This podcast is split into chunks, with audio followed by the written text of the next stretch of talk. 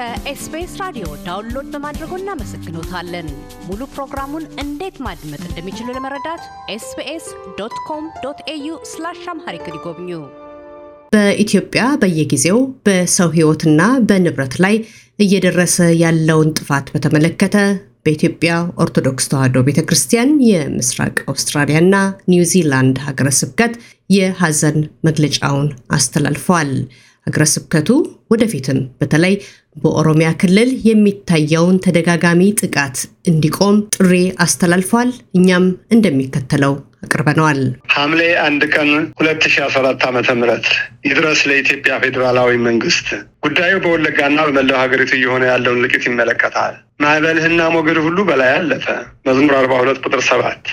እኛ በኢትዮጵያ ኦርቶዶክስ ተዋሕዶ ቤተክርስቲያን የምስራቅ አውስትራሊያና ኒውዚላንድ ሀገረ ስብከት ስር የምንገኝ ካህናትና ምዕመናን በኦሮሚያ ክልል በአማራ ተወላጆችና የንጹሃን መገፋትና መገደል በሚያሳስባቸው የኦሮሞ ተወላጆች ላይ የሚደርሰው ልቂት ከመቼውም ጊዜ በላይ አሳስቦናል፣ አስጨንቆናል። በስደት ያለው ህዝባችንም በየዕለቱ የሚከናወነውን ልቂት በመመልከት በጭንቀት ላይ ይገኛል። ስለሆነም መንግስት የመንግስት ስራ ይሰራ ዘንድ ዜጎችንም ከሞት ይጠብቅ ዘንድ የሚከተሉትን ጥያቄዎች እናቀርባለን። ይህ የምንሰማውና የምናየው ህዝብ ልቂት ከመንግስት አቅም በላይ ነው ብለን አናምንም። ይልቁንስ በየእርከኑ ያሉ የመንግስት ባለስልጣናት በጉዳዩ ያሉበት የሚል ጠንካራ እምነት አለን። ስለሆነም መንግስት በህዝብ ደም የታጠቡ ባለስልጣናትን መርምሮ ከላይ እስከ ታች ለፍርድ እንዲያቀርብና የህግ የበላይነትን እንዲያስከብር አጥብቀን እንጠይቃለን። ሁለተኛ፣ በፌዴራልና በክልሉ መንግስት ለቁጥር ያታከቱ መግለጫዎች ወጥተዋል። ነገር ግን ሀቅ የጎደላቸው መግለጫዎችና መረጃዎች ህዝባችን ለስደት፣ ለሞትና ለማያልቅ ሰቆቃ አጋልጠዋል። ምክንያቱም ህዝባችን የመንግስት መረጃ አሰምቶ ከተደበቀበት ወጥቶ ወደ ቤቱ ሲመለስ ሞትና ስደት ይጠብቀዋል።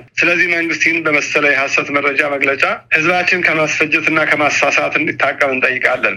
ሶስተኛ፣ መንግስት ለሀገራቸው የቆሰሉ ወገኖችንና የህዝብን ሰቆቃ የተቃወሙ ተማሪዎችን ያሳድዳል፣ ይገላል። በመሰረቱ የንጹሃንን ልቂት አይቶ ዝም ማለት እንደ መንግስትም እንደ ህዝብም የሞራል ዝቅጠት ነው።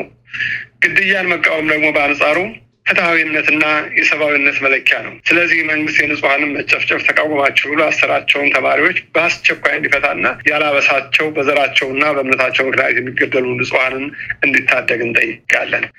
የህፃናት ዋይታና ሰቆቃ፣ የእናቶች ጩኸትና ሞት ልቡን ያልሰበረው ኢትዮጵያዊ ያለ ብለን አናምንም። ስለሆነም የመንግስት ስራ የተሰበረውን ልብ በመጠገን የደካሞችን እንባ ማበስ፣ የወደቀውን ፍትህ ማንሳት ነው። ስለዚህ መንግስት የህዝቡን አንድነትና የወደቀው የሀገራችንን ክብር ለመመለስ የጥፋት ኃይሎችን ተከታትሎ ለፍርድ እንዲያቀርብ፣ ከራሱ ከመንግስት ጉያ የተደበቁትን መንጥሮ አውጥቶ ለፍርድ እንዲያቀርብ እንጠይቃለን። አምስተኛ፣ ህዝባችን በማንነቱና በእምነቱ ምክንያት የሁሉ ሰቆቃ ደርሶበታል። ለዚህ ሁሉ ልቂትና ሰቆቃ ዋናው ምክንያት በዘር ላይ የተመሰረተው ህገ መንግስት መሆኑ ደግሞ ዓለም ያወቀውና ፀሐይ የሞቀው ሀቅ ነው። ስለሆነም የብልጽግና መንግስት ይህ የመለያየትና የልቂት ምልክት ሆኖ የቀጠለውን ህገ መንግስት እንዲያሻሽልና እንዲለውጥ እንጠይቃለን። 6 በንጹሃን ደም የጨቀየችው ምድር አዝናለች። ሰማይ በወገኖች ሞትና ዋይታ ሰቆቃ አልቅሳለች።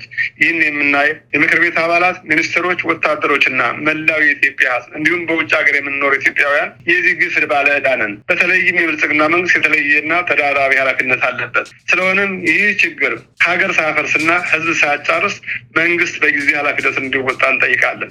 በመጨረሻ ነፃና ገለልተኛ መርማሪ አካል ተቋቁሞ በቦታው ገብቶ ይህንን ፍጅት መርምሮ አጣርቶ ውጤቱን ለህዝብ ይፋ እንዲያደርግ፣ ለዚህም መንግስት የምርመራ ፈቃድ እንዲሰጥና እንዲተባበር፣ ገዳዮችም ለፍርድ እንዲያቀርብ አጥብቀን እንጠይቃለን። እግዚአብሔር ኢትዮጵያ ሀገራችንን ይባርክ። አሜን። ቀሲስ መንግስቱ ኃይሉ በኢትዮጵያ ኦርቶዶክስ ተዋሕዶ ቤተክርስቲያን የምስራቅ አውስትራሊያና የኒውዚላንድ ሀገረ ስብከት ዋና ስራ አስኪያጅ። እያደመጡ የነበረው የኤስቢኤስ አማርኛ ፕሮግራም ነበር። የፕሮግራሙን ቀጥታ ስርጭት ሰኞና አርብ ምሽቶች ያድምጡ። እንዲሁም ድረገጻችንን በመጎብኘት ኦን ዲማንድ እና በኤስቢኤስ ሞባይል አፕ ማድመጥ ይችላሉ።